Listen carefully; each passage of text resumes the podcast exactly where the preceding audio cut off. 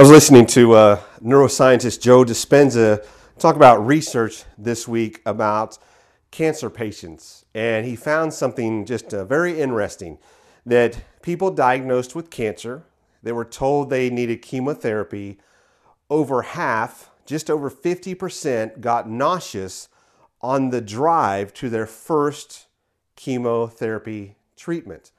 They hadn't had the treatment yet, and they were nauseous on the drive there. And so they look into why this was, and it's because the doctors had told them chemotherapy may make you nauseous. And just that thought planted in their mind made people nauseous that didn't even have the treatments yet on their drive over.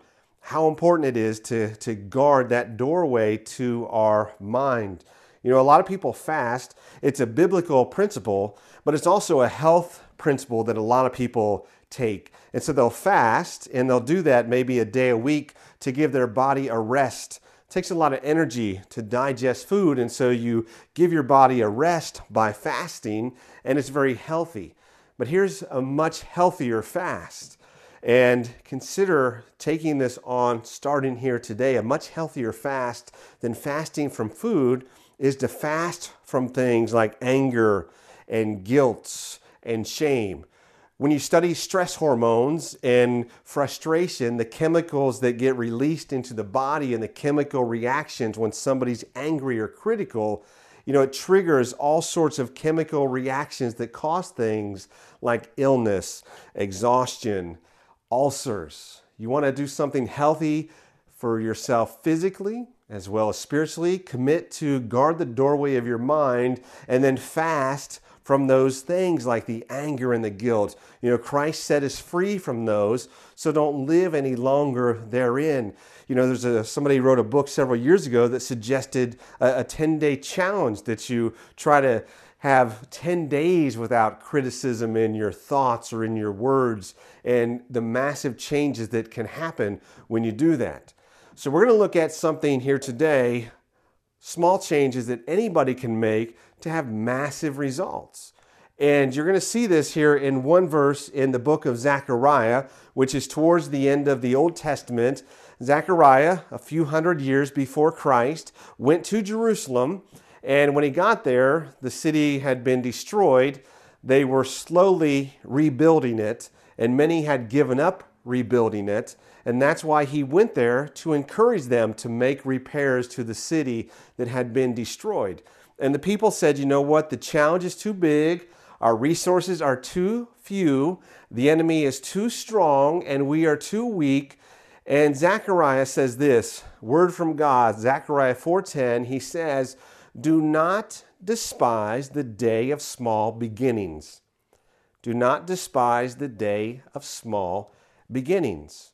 What is he saying here? He's saying, don't discard that making small steps has a big impact. Don't despise the day of small beginnings. The smallest things, just making a slight action, can have massive consequences. You know, if you're taking a walk and you change your direction by just one degree, you're not going to notice that for, you know, ten and twenty feet. But you take that one degree change in direction and go out five miles, you're going to see a complete change of direction. That slight shift has a tremendous impact.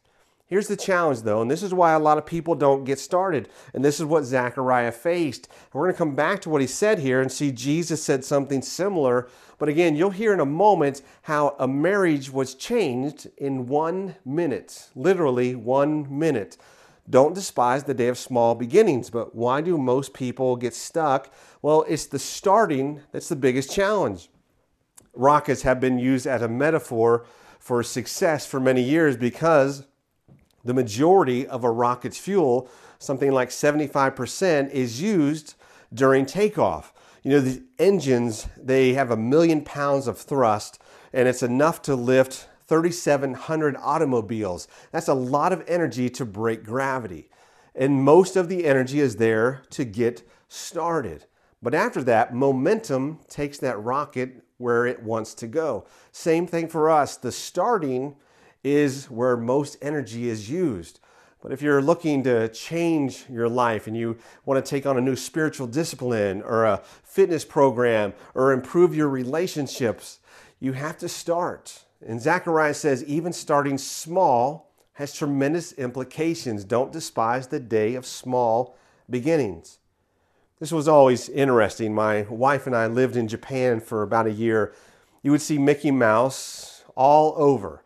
And studies show that he is one of the, some studies say the most recognized character in the world. But when Walt Disney first proposed this character, he was told nobody wants to see a giant mouse on the screen. They said it would scare people to see a giant mouse on the screen. They said that people don't like mice. And he went against the grain and said, I think this character is going to be well received. And he was right.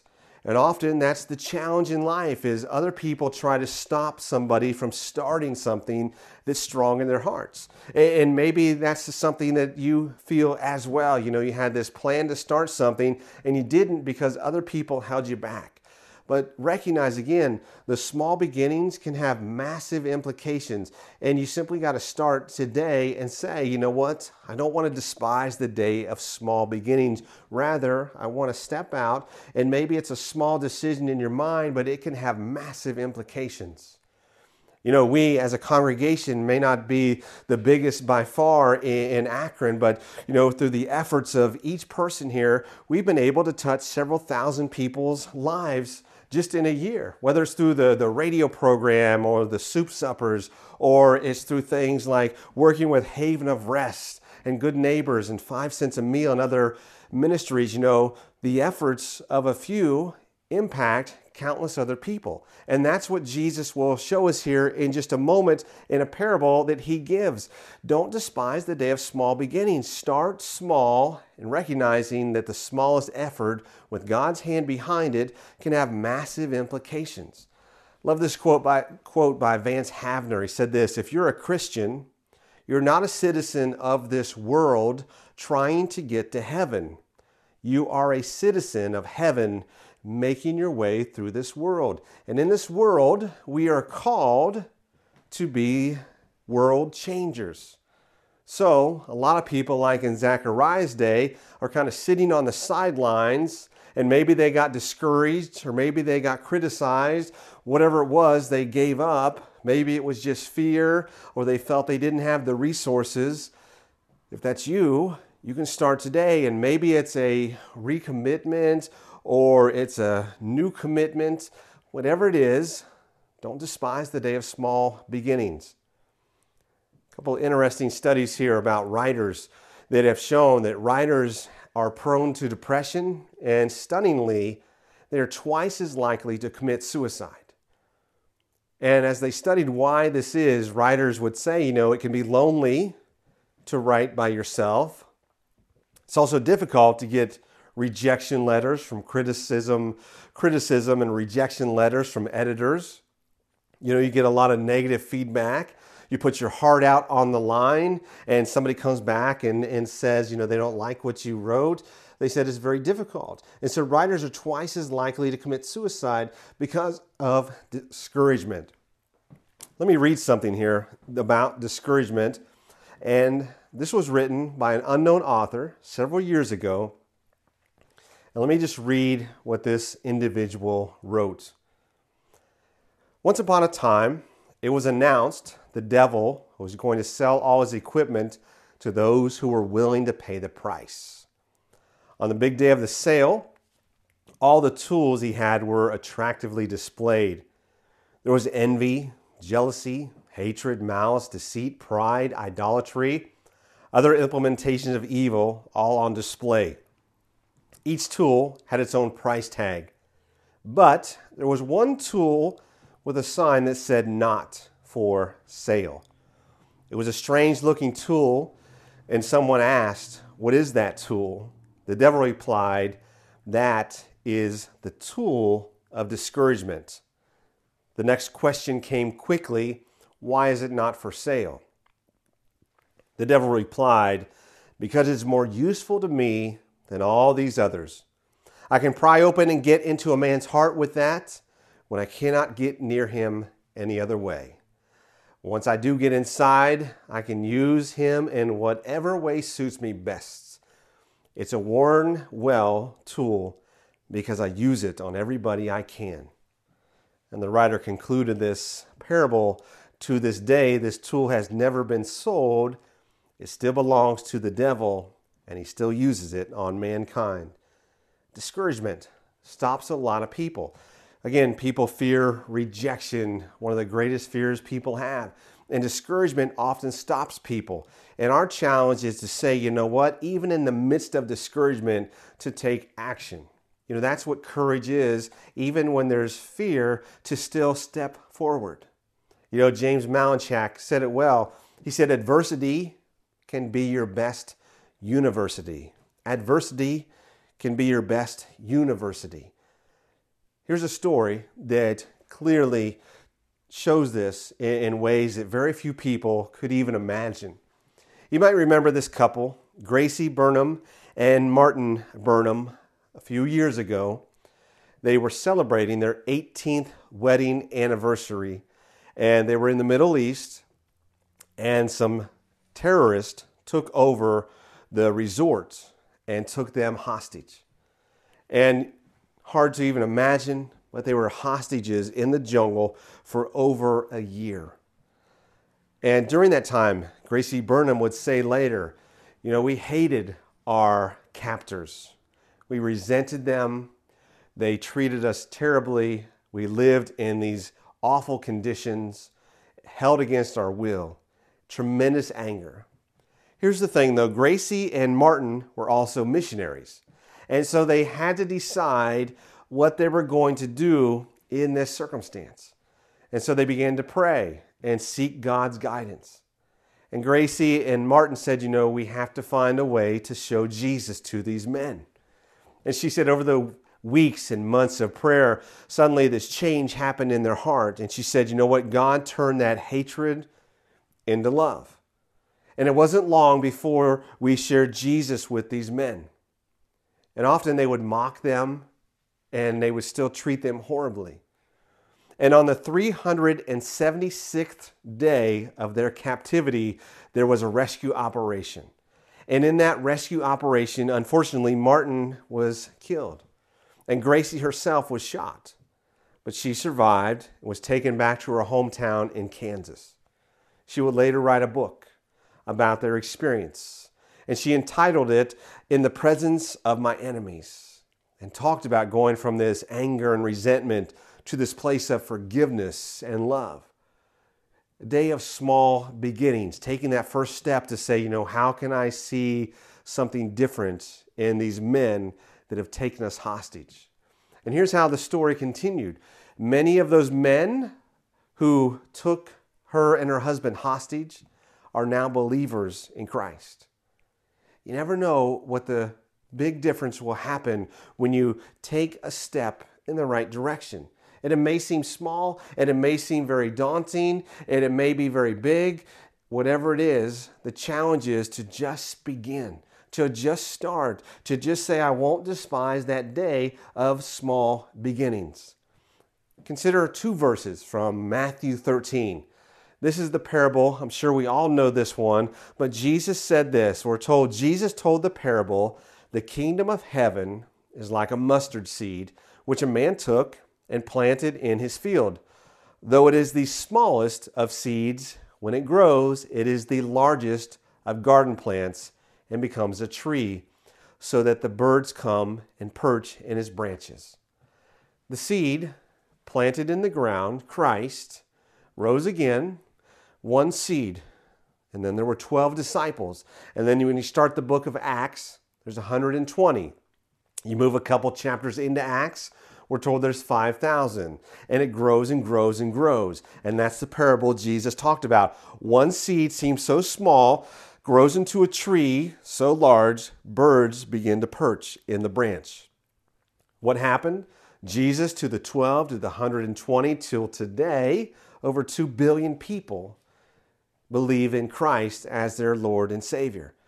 What happens? Again, started with Christ, and now into the world. What is it that we can do may seem like a small thing, but can have massive implica- implications, not just for our life, but for somebody else's as well? You know, Doctor Brandon had put together this simple sentence, and he said, if you complete this sentence, come up with five or ten answers to this, but the sentence is simply this: if I were to take five percent more responsibility for my life and well-being, fill in the blank, and come up with five or ten. If I were to take five percent more responsibility for my relationship, if I were to take five percent more responsibility for my spiritual growth, if I were to take five percent more responsibility for helping people God has placed in my life. Again, what are the answers that might come out with just a five percent change and making a few slight alterations in how we see and say and do things in our life? Let me show you something here. Incredible story where small things had a big change in somebody else's life. This is Brian Houston. He's a minister in Australia. Also has a, a music company that produces a lot of these songs that are so well known today, such as uh, Shout for the Lord.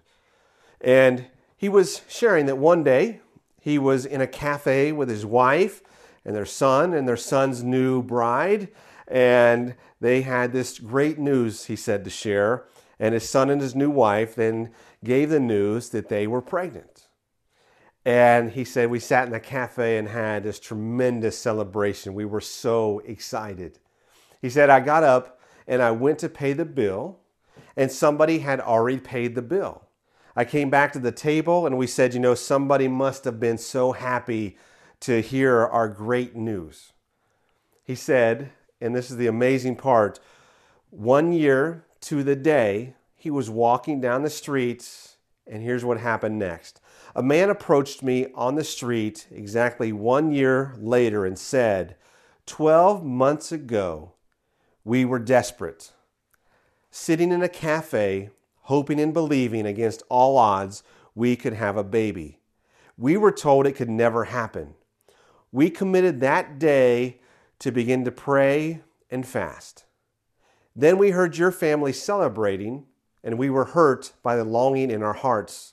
But even in our hurt, we felt we should pay your bill, a step of faith. Brian Houston then goes on to say, I had spent twelve months wondering who had paid that bill. This man went on to say, we did what we said we would do. We fasted for thirty days. Brian said this, my eyes got moist as he shared that determination. And the best part of the story is this, as he was telling me all of this, he was jubilant, smiling, because he had a two-month-old baby he was holding in his arms. God pioneered something in their hearts, and what he pioneered in their hearts, he completed in their lives. Incredible. The small things that may seem so insignificant, we have no idea what implications and impact they might have on somebody else's life. The amazing things that God may, you know, pioneer in your heart. Trust that he's going to complete that as well. And your job and my job is to not despise that day of small beginnings. I love this quote here, Brian Houston, the name of Jesus gives us access. The name of Jesus gives us access. By that name, you and I can enter into that throne in prayer and boldly proclaim who we are in Christ and boldly seek the answers to our questions and boldly seek answers to the prayers that we have. Don't despise the day of small beginnings. Recognize that that seed has fallen into the ground, risen again, and now that tree has grown and grown and grown. And you and I are part of those branches to reach out into the world. What does that name look like? One of the most beautiful poems here by Ismay Adiola. He put it like this. History's boughs have coughed up multitudes of names, chained to fame, the tenacious, the notorious, the religious, and the sacrilegious. But no other name has changed nature, mindsets, and matter, opened blind eyes, deaf ears, and healed cancer. No other name came with this mandate, heaven's kingdom expressed on earth. I've come to conclusion that there is no other name. So let me close with a one-minute phone call that this lady made, and it changed her entire marriage. She was at a seminar talking about being separated, getting ready to get divorced. Anthony Robbins was coaching her to say, if you could change something and call and say something different to your husband, what would that be? And as she sat there, she said, I know what I would do different. And here is the phone call that she made.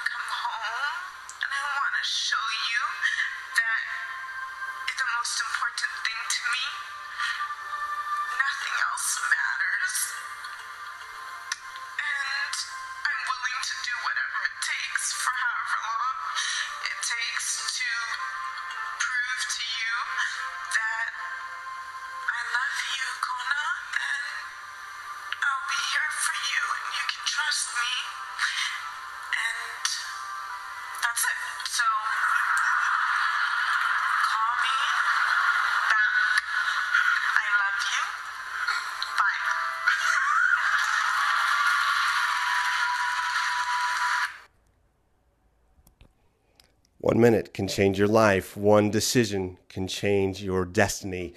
Don't despise, don't despise this day of small beginnings.